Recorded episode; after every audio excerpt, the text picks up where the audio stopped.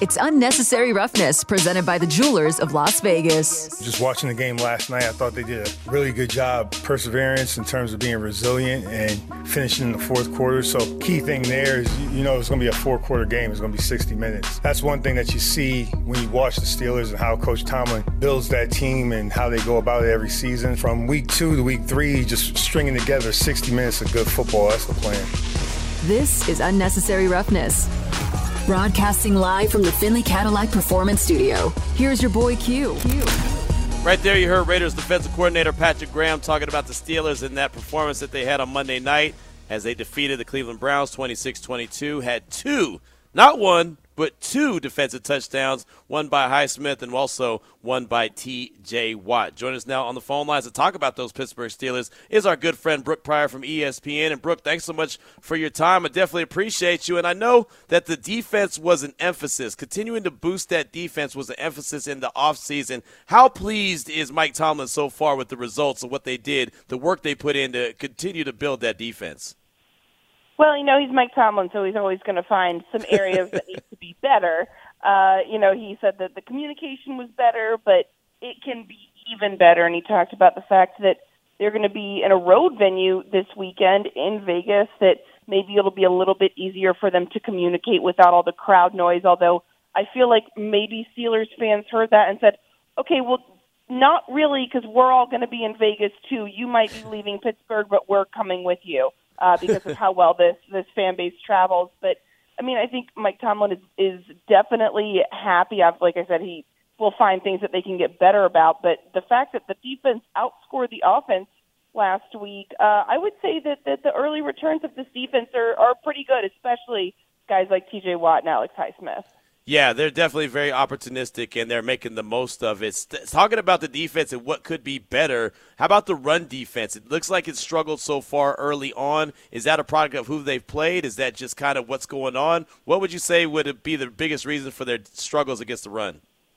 You know, I think the biggest thing is just that they don't have Cam Heyward right now. He's on IR. He had surgery on a groin injury that happened in week one, and he is a huge factor in terms of someone that – can just do a little bit of everything in that defense, but especially in the run game. And I think that not having him there was not an obvious kind of three down, um, every down defensive tackle that can plug that hole the way that Cam Heyward can. And so they've kind of had to do a lot of mix and matching. Uh, they've used rookie Keanu Benton, a second round pick, uh, DeMarvin Leal, who's a little bit thinner, a little bit slipperier. They just elevated uh, Breiden Fehoko to the 53 man roster from the practice squad. He's a pure nose tackle, as is Montravius Adams. Um, but those guys up front just really miss Cam Heyward. And I think while the outside linebackers are, are playing really well, the inside linebackers are better than they were a year ago, but it's still largely a work in progress with this group trying to do things like get that communication down. How much do you think it'll be an emphasis Sunday night that the Steelers really try to focus in on stopping the run, Josh Jacobs, Zamir White, whoever's trying to carry the rock? Yeah, I mean, I think that they have to. They've faced some really good running backs. Obviously, there's the just horrible injury to Nick Chubb early in the yeah. game on Monday. That still, though, while the Browns were down Chubb, they still were able to move the ball pretty effectively on the ground with Jerome Ford. I don't know why they ever had Deshaun Watson throw it other than the fact that he's what two hundred and thirty million dollars. So right. I guess you probably should have him do something out there. But um, the Steelers just can't stop the run, and so because of that, I think that they really have got to key in on stopping Josh Jacobs or whoever it is. I feel like I mean you guys know this even better than I and the Steelers do, but Josh Jacobs' last performance was not characteristic. And let me tell you, if he wants to get back on track, the Steelers' run defense, the way they've been playing, is a good way to do that. Yeah, I'm thinking the same thing. And uh, again, Josh Jacobs went for negative two yards against the Bills, and that's not something that he's going to want to uh, carry around with him too much longer. So he's going to want to get back out there and uh, put his best foot forward. Again, Brooke Pryor is our guest from ESPN here on Raider Nation Radio 920, talking about the Steelers as they come to town and take on the Raiders in prime time Sunday night football. Now, you mentioned that Nick Chubb injury. A guy that was involved in that was Minkah Fitzpatrick. He left the game with a chest injury. How's Minkah doing right now? You know, he did not practice today, but that's not necessarily a huge surprise. They are on a short week. Um, a lot of guys didn't practice today. It is a little bit concerning though because Damontae Kazee, another safety who hasn't necessarily had the best start to the season, um, but he plays a lot of snaps. He didn't practice with a calf injury, so I'm interested to see how that develops. Um, but I think more telling for Minkah will be his participation in tomorrow's practice and Friday's practice. Uh, we approached him in the locker room today. He did not want to talk. Um, I mean, I, I think that there's obviously a lot going on, not only because of the injury that he's dealing with, but the tackle he made on Nick Chubb that ended up in, in Chubb getting injured. I think that he's just dealing with a lot. So hopefully we get to hear from him later this week. Um, but it, at this point, I, it feels really up in the air whether or not he plays. I think that's I, I think that that's just going to have to be monitored. I think they will end up using a lot of safeties because even if he is available, I think he's going to be uh, slowed a little bit by a chest injury that Tomlin said they took him to the local hospital out of an abundance of caution, but there's only a handful of injuries I think that would necessitate a trip to the hospital. He didn't give any specifics, but if it's something that's serious, it's not something that you're going to necessarily bounce back from right away. Yeah, and I hate to see anybody injured, and I know that there was a lot of backlash from that, uh, the way he tackled Nick Chubb. But I mean, look, it's football, and, and things happen, and I don't think Nick uh, Nick Chubb took it too personal. But I, I know how that goes, and I know how fan, fan base, especially the Browns and Steelers, I know how that gets all ramped up and kind of times a thousand. So that's unfortunate for Minkah. He's a hell of a player. Let's stick with the secondary real quick, Brooke. Uh, what has the addition of Patrick Peterson meant to the Steelers secondary? You know, I think that he's been really great in a mentor role. Like he's had a huge impact on a young guy like Joey Porter Jr. Um, he's a really strong voice in that room. It has been interesting to see him on the field because it's clear that he's not the player he used to be in terms of he's just he's not as fast as he as he was earlier in his career. He can't go step for step with some of these fast receivers, and he's a kind of a step slow um, and because of that, he's been out of position on some plays. There was a touchdown. Um, he gave up two touchdowns to Brandon Aiyuk in week one. One of those, I think, though, is because Kazee broke the wrong way and wasn't there to help him. Um, but I think that Patrick Peterson, they need to get him, I think, in a spot where he doesn't have to rely on his speed or lack thereof as much. Um, you know, maybe putting him in the slot, maybe him having maybe having him play safety a little bit, which would not surprise me. That could be something we see this week, especially with injuries to two of their pure safeties in Minkah and Kazee. Um, but it's been it's it has been really nice to have Patrick Peterson in the locker room as a reporter to have somebody to talk to um, because he is very generous with his time and he's very good at explaining exactly what's going on. You can tell this guy is a pro's pro and he's just a real vet in the way that he does everything. Joey Porter Jr., you mentioned him. He's the rookie. He dropped to the second round. The Steelers swooped him up immediately. Of course, his father, Joey Porter, played there for a very long time. What have you seen from him outside of the play he made at the end of the game on Monday night that sealed the deal for the Steelers? Yeah, I, I get the sense that making a play like that, whether, you know, maybe it should have been a, a pass interference, wasn't called, uh, him making plays like that in big moments is huge for his confidence and for the team's confidence in him.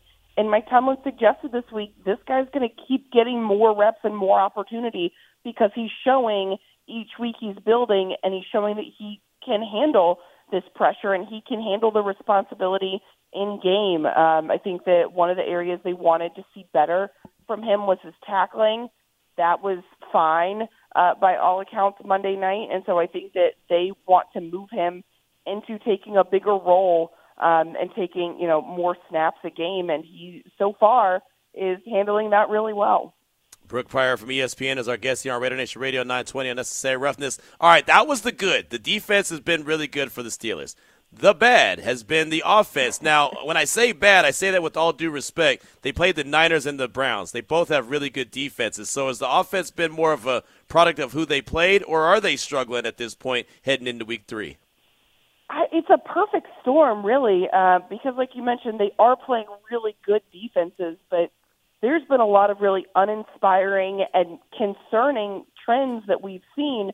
One of those things being the run game is non-existent. Um, Najee Harris has had three big runs. Jaylen Warren's gotten a little bit of room to run uh, as a receiving back, but still, it's very stagnant. And a lot of that is, is the line. The line has been able to shut down some of the premier pass rushers. You know, Myles Garrett wasn't a factor. Uh, Bosa wasn't a factor, but it seems like this line keys in on the marquee matchup, and then some of the little things don't get taken care of. One of those things is is how they're they're blocking for the run game, and uh, the Steelers running backs just aren't getting any room to run.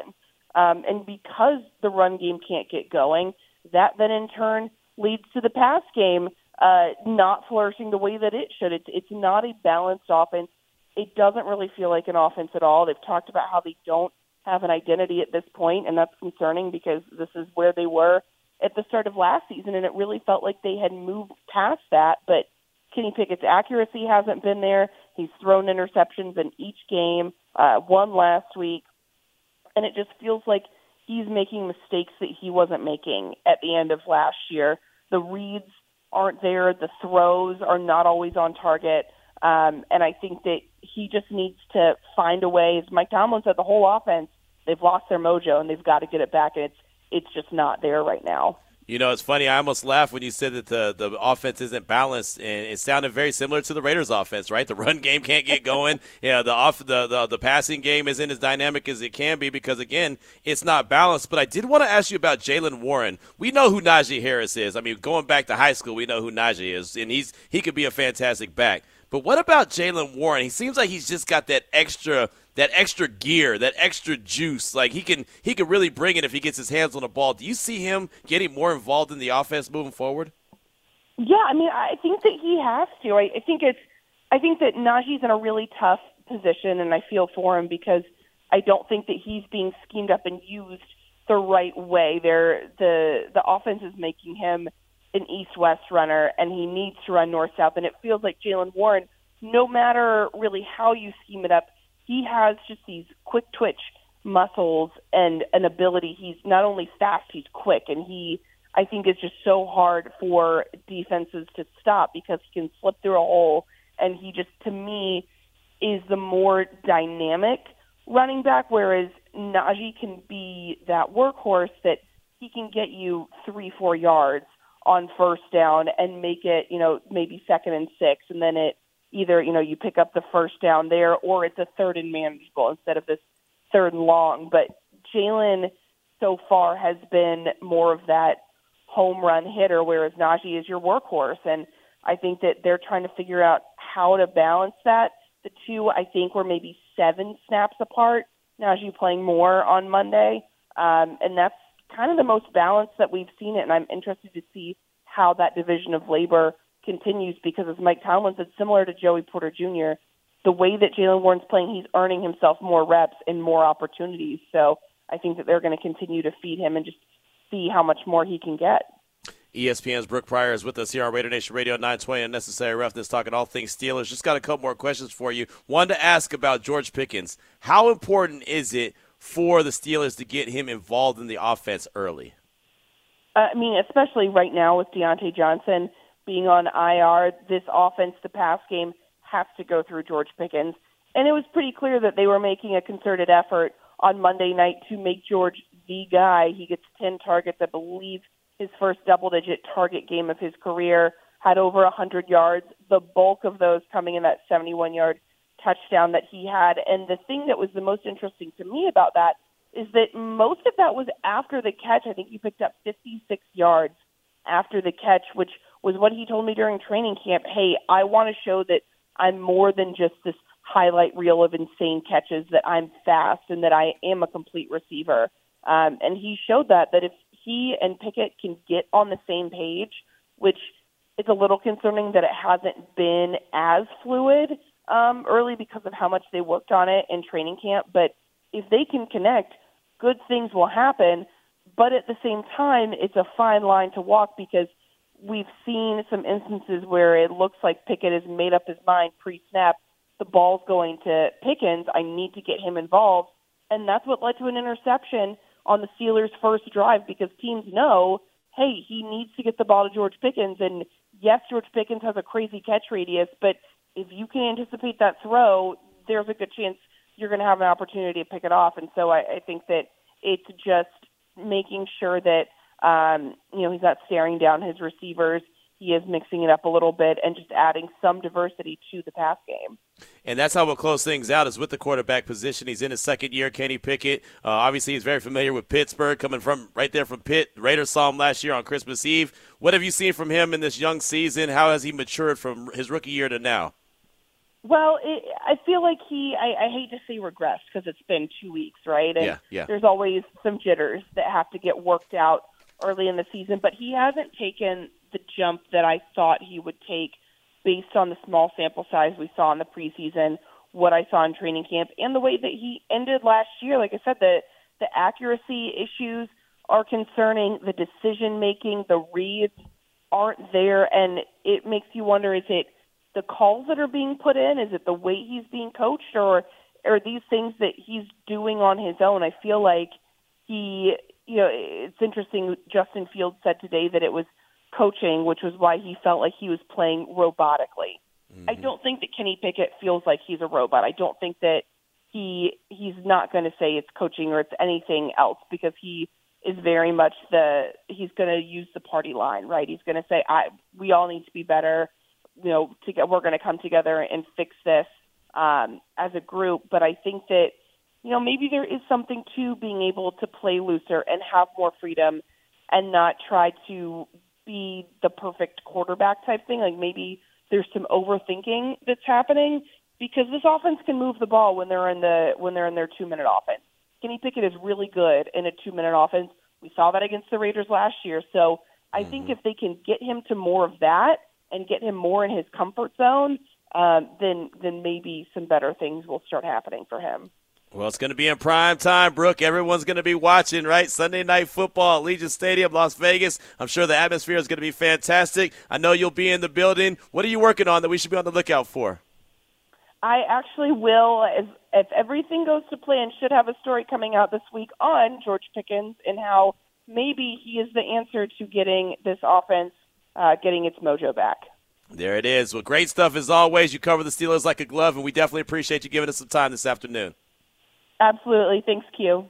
No problem. No problem. There she goes. Brooke Pryor, the great Brooke Pryor from ESPN on Twitter at B E P R Y O R. That's Brooke Pryor on uh, on on from ESPN. She does a fantastic job covering the Steelers like a glove. We definitely appreciate her. And if that's not a hell of a preview right there for what you're going to get and see on Sunday, I don't know what is. But uh, many thanks to her. Ari, fantastic get. We definitely appreciate you. And we'd like to hear from you at 702 365 9200. The don'tbebroke.com text line at 69187, keyword R and R. We've got Mick Akers from the RJ coming up at 330 to talk all things Sandra Douglass Morgan. But again, want to hear from you, uh, asking the confidence level that you have in this team uh, to kind of bounce back from what they did last week and have a good performance. You you you heard right there from Brooke. If you're listening, you heard what Brooke had to say about how they could be had.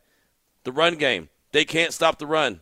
Cam Heyward is not there. He's not coming through those doors at Allegiant Stadium, at least not suited up, right? So he's not going to be out there on the field, and that is one of the biggest issues that they have is not being able to stop the run. What can the Raiders do really well when they establish their identity? Run the ball really well, and that opens up everything else. That opens up Davante Adams.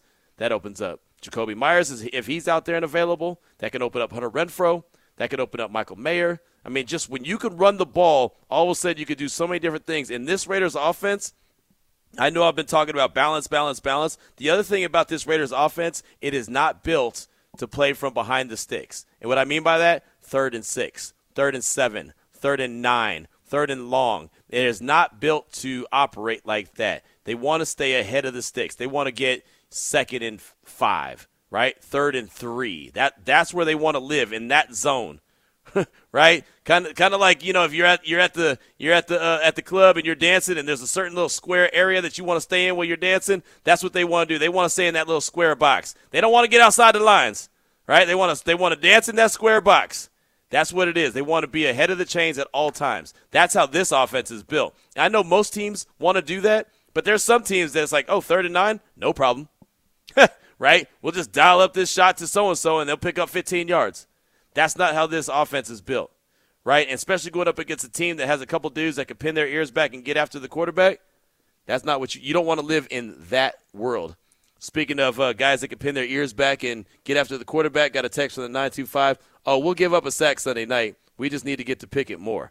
All right, so there you go. Uh, there's a text saying that they think that uh, the Raiders' offensive line will give up a sack, and there's a good chance that they do. Look, they're not going to go the whole season without giving up a sack. We know that, right? And with T.J. Watt, Highsmith, those guys, they can get to the quarterback. We saw it all on full display on Monday Night Football. If you were paying attention, and I was glued in on it, you saw what they were able to do to Deshaun Watson and the Cleveland Browns. Let's go out to the OC. Let's go out to Orange County real quick. Talk to our guy John. John, welcome to Unnecessary Roughness. What's on your mind? Hey, how you doing today, Q? Oh, I'm blessed, man. I'm blessed. How are you? Man, not bad, not bad at all. Hey, first off, congratulations, man. I tuned out for a little while, and I come back. Uh, you doing big things at ESPN, man. Big ups. I, I'm proud hey, hear. Appreciate you, man. Can't stop, won't stop. I heard that. I heard that. You know, you're talking about confidence. Uh, you know, getting to get, you know, bouncing back. I'm hoping we can do it, but oh, you know that defense. It's been questionable, and with Pat Graham going up to the to the booth, is the writing on the wall? You know how how how long are they going to wait to make the ultimate decision to get somebody new in there? Mm-hmm. Yeah, I don't want I don't want them to drop too many games before they make that decision because then it's going to be a couple more games for them to adjust to whatever news going to get new gets put in. You know. Yeah. So hopefully, hopefully they get that addressed. Yeah, no doubt, no doubt. John, thanks for the call. And I'll say this: if they were to, and I'm not saying they're going to, but if they were to move up from Pat to Graham, they're going to have someone like Jason Simmons, or they're going to have someone that is already on staff just take that role, right? Maybe a Rob Leonhard or whoever whoever's on that defensive side of the ball that they have confidence in. That's who they're going to put in that position, uh, you know, to be the new voice there on the uh, on the Raiders defensive side. But I'll tell you, and it was a caution to me. I was sitting at the house last Sunday watching this game against Buffalo and as soon as I saw Patrick Graham sitting in the booth, and shame on me, I didn't know ahead of time. I didn't go to Denver. Uh, I didn't see them flash to the booth on uh, in the Denver game, and I didn't pay attention because I was, you know, doing the pregame and the postgame show for uh, for the games that they were on the road during during the preseason. And I was at Allegiant Stadium on uh, the first game for against the 49ers. I never noticed noticed that Patrick Graham was in the booth. I didn't. I didn't notice it till this past Sunday. But as soon as I did notice it, I wrote it down. And I said, I'm going to ask Coach McDaniels about this tomorrow. Because to me, that's, that's a signal. When they start moving you around and trying to find a different position for you, that's, I don't want to say the writing on the wall, but that's when they're paying attention to what's going on for you, right? When they're trying, to put you in a better position to succeed. All right, well, this isn't working. Let's go ahead and, and do this. And apparently they talked about that. According to Josh McDaniels, he said this to us on Monday. They talked about it a lot during the, the, the, the um, offseason and training camp. And in the preseason, they addressed it. They had conversations about it, and they liked it. So they're going to keep Patrick Graham in the booth. So that's again, that's something that was noticed by me on uh, on Sunday for the first time, and I, I, found it to be pretty interesting. To your credit, uh, you know, I think it's like, hey, just let you let it be known that we're paying attention to what you got going on. At the don'tbebroke.com text line six nine one eight seven keyword R&R, and we'll take a break after this one. Uh, what up, Q? Poncho here. I'd have to say my confidence is running high Sure, the Bills game was one to forget, but I already had us going one and one. Sucks we lost that bad, but it is what it is. I believe Josh is going to have a big game and finally score his first receiving touchdown. The defense will hold the Steelers down and come out with two turnovers. Max will also have a two-sack game, and this will be a confidence booster for the whole team. Can't wait. Let's get it. That's from Poncho, and I like it. You know, and that's the and that's the way. It's kind of like you know one extreme to another, right? Uh, that's the confidence level right now of Raider Nation on this Wednesday where they're at as far as the confidence level of this team being able to bounce back. Some don't really see it. Some are like Robin Oakland, where he's like, yeah, I'm at a four, a four out of 10 that they can bounce back. Some much higher than that. Some much lower than that. Like, yeah, I don't know about this, right? So that's why I asked the question, just to kind of get the, the room temperature. You know, when they say read the room, I'm trying to read the room, trying to see exactly where the confidence level is. And I said it myself. Maybe, you know, maybe I'm giving them too much credit, but I just think that that game against Buffalo was just a bad, bad game. I don't expect them to be that type of team. That was a bad performance. I don't think this team is bad like that. I think that they can have bad games if things don't go right, if they can't get pressure on the quarterback and they can't establish the run, and they all of a sudden become super one dimensional. And again, they only had 13 snaps in the second half, right? They, it, this whole season so far, I know it's only been two games, but it just feels weird, right? Six six possessions in week one against Denver, found a way to win, and then what 13 snaps in, in the second half of week two. Just weird, man. Things don't happen like that. But they turn the ball over. So you turn the ball over, you're not going to get very many snaps. So they've got to play a clean game. They're at home. They should feel good about themselves. They'll have their home crowd. It's Allegiant Stadium. It's Vegas. Steeler fans are going to travel. They're going to want to be there. There's going to be terrible towels in the building. Passionate Raider called about it yesterday. Doesn't want to see the, the terrible towels. I get it.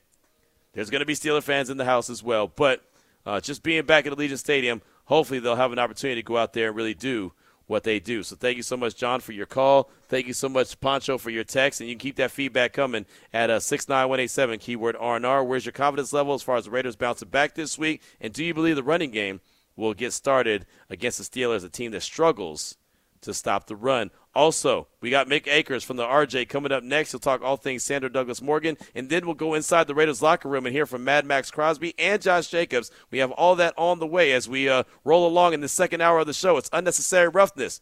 It's the best show on the radio on Raider Nation Radio 920. This podcast version of Unnecessary Roughness on LVSportsNetwork.com is brought to you by Port of Subs. Make sure you check out Port of Subs six foot party trays. They're perfect for game days. You'll get your choice of three made to order classic subs made with premium meats and cheese on your choice of fresh baked bread, loaded with fresh veggies, toppings, and sauces. Game day six foot trays serve 12 to 16 people, so you can sit back and enjoy the game. Available at all Las Vegas area Port of Subs, neighborhood sandwich shops, order ahead at portofsubs.com. each year's different. Our team's different now than it was last year. Their team's different too. So that happens, you know, every year. And you look back on it, you do your due diligence, you understand the way we played the game, the way they played the game. Um, the conditions obviously were, I would say, significantly different than what they're going to be on Sunday night. We did our work. I'm sure they looked at it as well. So, you know, I don't think anybody has an advantage in that regard. You're listening to Unnecessary Roughness with your boy Q. Broadcasting live from the Findlay Cadillac Performance Studio.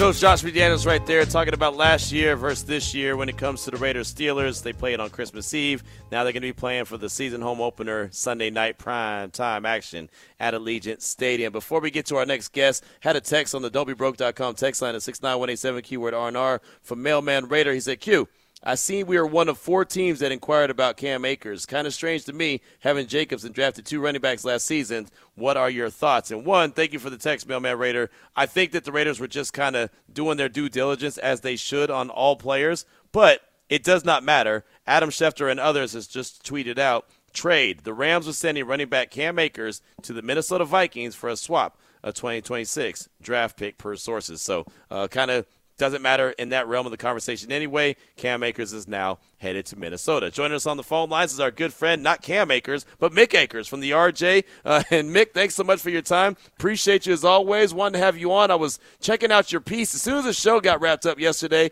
I saw your piece in the RJ. Raiders president reflects on year of change for franchise. Really good stuff that you wrote. So I wanted to kind of get you on here to break it down a little bit. And so I remember being there at Allegiant Stadium when Sandra Douglass Morgan was introduced to the media and, you know, introduced as the president of the Silver and Black for the past year and a couple couple days or so since she's been that president, what has really been the key? What's her really been her big focus so far? Yeah, so obviously um, she came in new and she wanted to get her own team in place uh, in the front office. So she started making some moves early on. And right when she got hired, they brought on a new head of uh, human resources. It's kind of a tandem hire with her.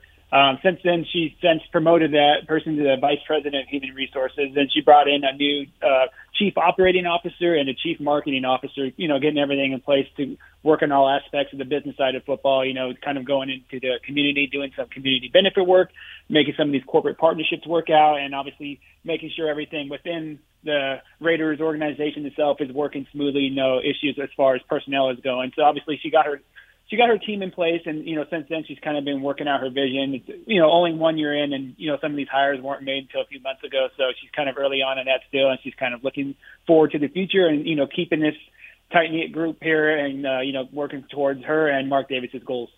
You know, and one of the things that was said about her when she was hired was and introduced was the fact that she had so many ties to the community. And I just felt like, and I know you talked about it and many others have, that was really going to pay off for the Raiders having those community ties. How, how have you seen that grow and how much has she been benefiting from the fact that she has so many uh, communication or so many, uh, like I said, ties to the community?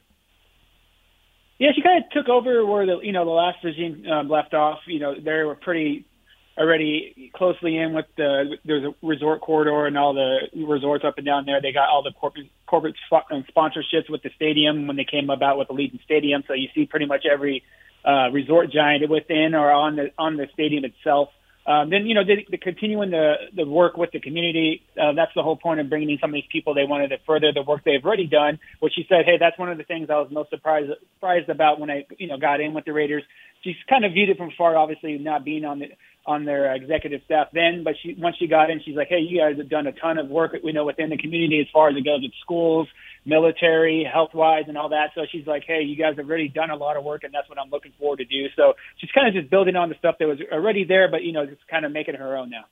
What would you say would be next on her to do list?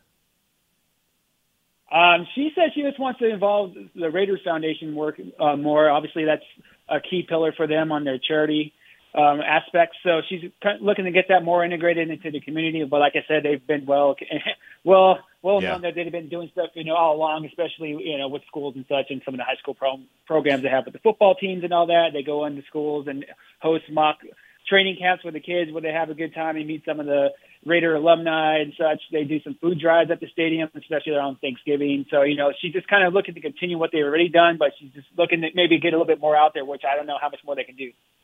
right, no doubt. Mick Akers from the RJ is our guest here on Raider Nation Radio 920 Unnecessary Roughness, talking about his piece that he put out about the team president. Raiders president reflects on year of change for franchise. And, you know, one of the things she said, and, and you noted in the piece, is that she wanted to change and make and enhance the game day experience. And the game day experience is awesome. I, I think it's great already. Uh, we'll see it the first time in 2023 this upcoming Sunday night. What do you think that they can do to enhance and even make that game day experience even better? You know the when when they came in with the Allegiant Stadium and the Senate Bill one, you know, in there it says you have to keep this a top-notch stadium no matter what. So they're always looking to add whatever improvements they can. Uh, this season they kick, they're kicking off with some new club suite spaces. So those are going to be where the Modelo Cantina and Twitch Lounge are. So that's no longer an open space when you're in there. You can look out. There are going to be some club spaces there. They're kind of open air. They kind of see that more as a younger crowd that has money to spend and want to do some Instagrammable moments there. So they're looking, you know, towards that. So that's one of the aspects they did recently. Um, so they're always looking to add anything like that. Uh, they already have, of course, the entertainment dialed down. They have everything from you know all these stars coming and singing the national anthem. They have the halftime shows with some name people. Um, so you know it's kind of hard to top what they do. She's just kind of looking to continue that. But like I said, they're always looking to improve whatever they can, and they will just, you know, because they're kind of binding by that by their agreement here with, with Clark County and the Las Vegas Stadium Authority. You know, as I was reading your piece, I, I love the part where she started to understand and get a further, you know, kind of explanation of what commitment to excellence and pride and poise and, you know, some of the Raider different slogans, what it really means to her. It seems like, just again, reading your piece, it seems like she's really embracing what it means to now be a Raider.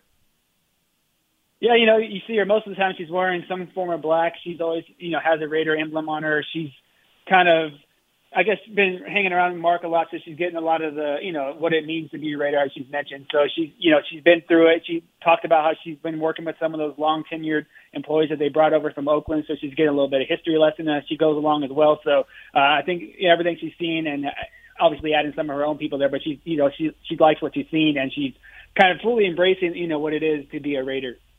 How much involved is she and, and really the organization, from the best of your knowledge, with what's going to happen in February when the Super Bowl will be played here at Allegiant Stadium? Yes, yeah, so obviously being the host team, she's part of the Super Bowl committee, so she's really involved with it. She's one of the, the co-chairs with that, so she's been working with the, the different subcommittees, the NFL, all the networks that are be coming in. She's helping them figure out where they want to go and set up their temporary sets for the week. How you know, like ESPN comes down, NFL Network, and of course CBS is hosting the game. They're going to have um, off-site sets as well. So, um, you know, I'm sure they're going to incorporate some spots in the strip, some places downtown, just to get the full vibe of Las Vegas and have that you know, one only in Vegas backdrop there. So she's been working with that. Obviously, um, a lot of transportation stuff to going on, logistics and all that. So whatever she can, she's helping. And like you mentioned before, she's already tied in heavily with the resort corridor. So having those connections, I think, helps with that as well. You know, and you always cover the whole business side of things like a glove. Like you do a fantastic job. And you saw when the Raiders arrived here what the value of the franchise was, and you've seen what the value of it is now. And that's Allegiant Stadium. That's the facility here in Henderson. I mean, that's just a lot of things that go into it. But just how much have you seen this community grow with the arrival of the Raiders, and then also just like I said, their net value as a franchise? Yeah, so obviously they went from being, you know, second to last in valuation. Now they jumped inside the top 10 the last few years. So, you know, they've made one of the more significant jumps over the last, you know, five or six years. Uh, ever since some of the murmurs of, of them maybe reloading, relocating to Las Vegas happened, so that started happening then, and now it just keeps continuing. It's um, not expected to stop anytime soon. Obviously, if they start, you know, putting a winning product in the field as well, that's only going to help. So, you know, a lot of people are hoping that occurs here pretty soon as well. Um, but you know, just, just as far as the community, uh, you know, a lot of transient fans here, but you're starting to see a lot more Raiders fans here. I've noticed um, I'd say in the last two years, it's kind of just exploded. I've seen a lot more Raiders hats, a lot more Raiders license plates on cars and stickers and such that I did when they initially got here. So I think some of that early community benefit stuff and them getting in there kind of helped with that because, you know, some people weren't really in tune with exactly what they did as an organization. They just saw the football side, but you know, they see them coming through their community and talking to their kids and going to their schools. Uh, it kind of, I think, made them a, a fan of them from the get go, even before they played a football game here. And that's kind of been growing. And as for Las Vegas, it cemented us as a an actual sports city. So now people are like, hey, Las Vegas is the entertainment and sports capital of the world. You know, so we got the Knights before that, so that kind of helps with that. But now we're, you know, have some members of the A's coming here, maybe the NBA. So I think it's kind of just help springboard our place in professional sports further. And obviously, we got Formula One coming here and Super Bowl. Uh, I think once you know the Raiders guy, it kind of made that dream more of a reality, bringing those type of events here. Yeah, F1's going to be exciting coming up in November. We're looking forward to that. We'll skip past the A's because, well, we'll just skip past the A's. But how about the NBA? Like, I know that this is a basketball city going all the way back to UNLV. Uh, you know, the Running Rebels when they were doing their thing with Grandmama and company. Uh, how excited would this city be if an NBA franchise, a new franchise, not a relocation, happened here? Yeah, they'd be ecstatic. Obviously, uh, when you talk to most people who've been here for a number of years, everyone always says, "Hey, I thought we would always have an NBA team before anything else." Um, obviously, we got an NHL team, which people thought would be the last. So, um, you know, everyone's kind of just you know sitting back and waiting for that to happen. Obviously, we have the Oak View Group working towards that. You know, they've been working in the background for the last year or so, kind of getting their plan together. They haven't announced anything about that yet, but they have former Raiders president Marc Badain on board with them, and you know he he was the key piece to getting the Allegiant Stadium built here and moving the Raiders here. So he he obviously knows what he's doing on that end. So I think they're in good hands with Marc Badain behind that. So um, kind of just waiting to see what they have in store for us here. Um, you know, hopefully at some time soon they announce some of those plans. But it, that's looking you know really attractive for Las Vegas and the NBA as well. Well, Mick, we'll get you out on this, man. What is the most outrageous thing or image you think can uh, end up on the on the outside of that spear that we have here? well, you know, we've seen kind of everything under the sun already, uh, but you know, I'm sure they're going to keep at least PG-13 on there, so I wouldn't think nothing's going to be too crazy. But right. you know, you never know. Hopefully, you know, with all the hacking going on, no one hacks into that and puts something crazy up on there. But yeah, Oof. you know, hopefully they got some nice uh, cybersecurity with them. yeah, no, there's no doubt that thing is pretty awesome, man, and that's that's a that's a conversation starter in itself. So uh, this city is incredible, man. It's only been a few years here for me, but uh, just seeing the way it's grown in that small amount of time has been awesome. I know you've been here obviously a lot longer than me. Well, thanks so much for your time. What are you working on that we should be on the lookout for? Uh, you know, just kind of chipping away some of this Formula One stuff. How, you know, as it's getting closer, I'm going to be deep diving into, you know, what's actually going to be occurring during that race week. Um, obviously been disrupting traffic already here, you know, getting yeah. that 3.8 mile track ready for racing in November. So I'll be heavily doing some of that stuff. Uh, you know, keep an eye on anything sports business wise. Like I said, I'm, um, eagerly waiting to see what Oak View Group has. So hopefully, you know, in the next few months we'll hear something like that um, come out and you know see what their grand plans are. Yeah, that, that that'll be interesting to see what the grand plans are. There's no doubt about it. Well, Mick, again, thanks so much for your time, man. Fantastic work, great piece on Sandra Douglass Morgan, and I'm sure I'll see you on Sunday in the press box there at Allegiant Stadium.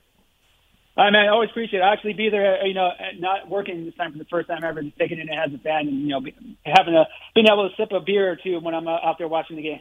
there, hey, that a boy. Go ahead and soak it in, man. Come see us at the Torch, man. Come hang out with us at Coors Light Landing, man. We'll, we'll be glad to see you. uh, I'll stop by and say hi.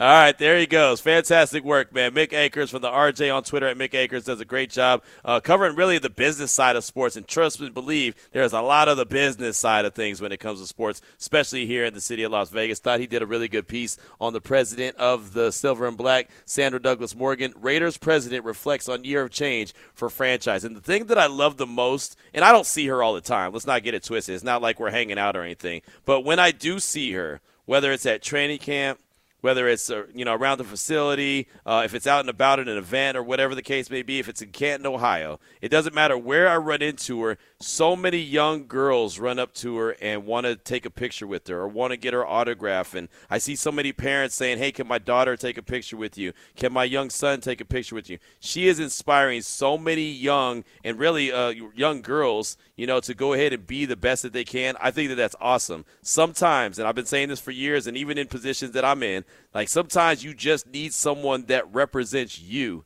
to make you understand that you can do what they're doing. And so I think that that has been amazing. Uh, so I love seeing all the interaction with the fans that she has. And again, she never stops and hesitates to take a picture or sign an autograph with any of the young people that come up to her and talk to her and the parents as well. So many thanks to Mick Akers for his time this afternoon. We definitely appreciate him. Let's go ahead and hook you up, man. Why don't we go ahead and do that? Call number nine is what we're looking for right now at 702 365 9200. Let's go ahead and get you in to win this Ultimate Raiders hookup, which is obviously a big stinking deal. Ultimately, two tickets to the Raiders Steelers home game uh, this upcoming Sunday night, two field passes, an autographed player jersey. Right now, caller number nine is going to get some kind of Raider merchandise, a Raider image gift card, whatever's in our closet, we're going to have for you. And more importantly, that'll get you in to win the Ultimate Raiders hookup. So again, caller number nine is what I'm looking for 702 365 9200. When we come back, not only will we shout out to the winner, but we'll also hear from running back Josh Jacobs, who was in the Raiders locker room just a little while ago. It's Raider Radio 920.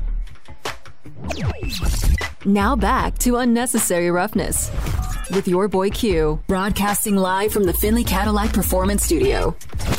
Got to give a big ups to my guy, Wendell.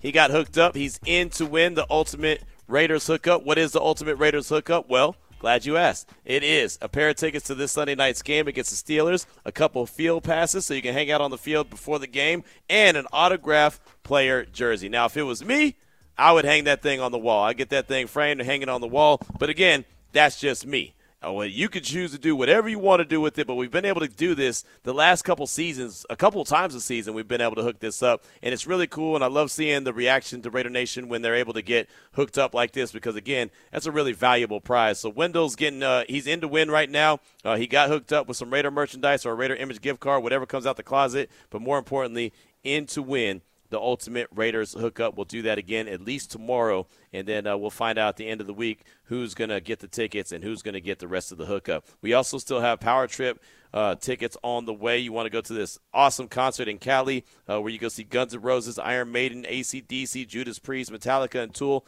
We got a pair of tickets to that on the way as well. My man Ari is in the Findlay Cadillac Performance Studio. I'm in the home studio. We like to call it Studio Q. And of course, it's being brought to you, unnecessary roughness that is, by the Jewelers of Las Vegas. Got a couple of different sounds from the locker room I want you to hear. Maxx Crosby is one, but right now, I want you to hear from the reigning running rushing champion of 2022, which was Josh Jacobs. He met with a few of the media members just a few minutes ago. You know, sleeping in your own bed is always uh, a A plus to me. You know what I'm saying? Um, but yeah, I think that that's definitely been uh, huge too. You know, just to be able to stick to your routine and um, be able to come in and you know find that find that routine and try to excel. And coach said earlier that like facing a team like the Steelers, that they're great in all phases, and you always have to stay up on your toes. For you, what is kind of your goal, your mindset coming into this one? Man, I view everybody the same way, man. Honestly, like Look, I ain't gonna get in trouble saying that. Look. No, but I, I, view everybody the same way. Honestly, I, I, always think that like I come in and I prepare hard and, um, for the guys that I'm facing. But at the end of the day, I feel like it always comes down to me, and uh, I feel like people got to dictate they themselves around me. So that's kind of the mindset that I have when I'm coming into the game. Why do you feel like the running attack hasn't been able to be what it was last year so far? Uh, and what, what has to change to get it going? Uh, man, I think it's just chemistry right now. Uh, you know, uh, all around the board.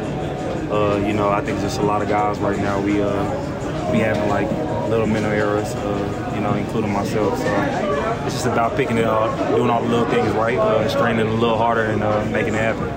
So there's Josh Jacobs right there in the Raiders locker room just a few minutes ago. You see, uh, you see multiple members of the media there. You also hear from Maxx Crosby uh, before the show is over as well. Uh, definitely uh, want to hear from him what he's got to say as they prepare for the Pittsburgh Steelers this Sunday night. We've got Paloma Villicana from Fox 5 Sports coming up at 4 o'clock. I wanted to go over the Wednesday uh, injury report real quick. Just got this from the Silver and Black. I tweeted it out at RNR 920 AM. Also at your boy Q254. Uh, for the Raiders, uh, let's see. Wide receiver Davante Adams. Game day concussion protocol evaluation is the injury. Wednesday, full participant. So that lets you know exactly what Josh McDaniel said on Monday. He is good to go. Cornerback Jakorian Bennett, hamstring injury, limited on Wednesday. Divine Deablo, rib injury, limited. Safety Marcus Epps, quad, limited. Wide receiver Jakobi Meyers, concussion, limited. So that clearly means that he has not cleared the concussion protocol just yet. Defensive tackle Bilal Nichols, hamstring and ham, limited. Safety Chris Smith II, illness, did not participate. Defensive end Tyree Wilson, illness, did not participate. So pretty lengthy injury report right there from the Silver and Black. Davante Adams being the good news, full participant, but Bennett, Deablo, Epps, Meyers, and Nichols all limited. Chris Smith II and Tyree Wilson, rookie safety and rookie defensive end, did not participate. Uh, let's go out to the phone lines real quick and uh, talk to our guy, Passionate Raider. Welcome to the show. What's on your mind? What's up, Q, man? Here we go. Steeler week, Q. You know, I heard you holler out yesterday. I said, no terrible times this weekend at home, man. No terrible times at home, Q. I'm watching the guys practice today. You were probably there watching them. I'm watching on YouTube right now. I mean, this is homecoming, man. First game of the year. That place is going to be loud. That place is going to be packed. And let's just pray to God it's filled with silver and black. Come on, Raider Nation. Show up and show out. Let's go. Raiders! Come on.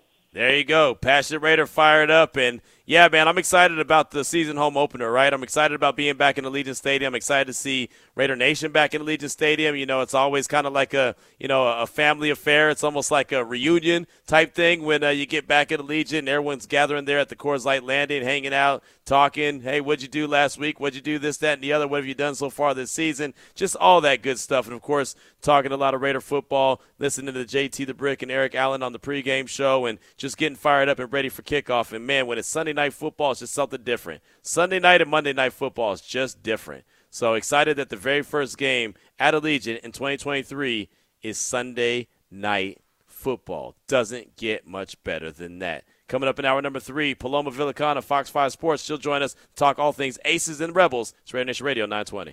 And thank you so much for listening to the podcast version of Unnecessary Roughness here on LVSportsNetwork.com, brought to you by Port of Subs.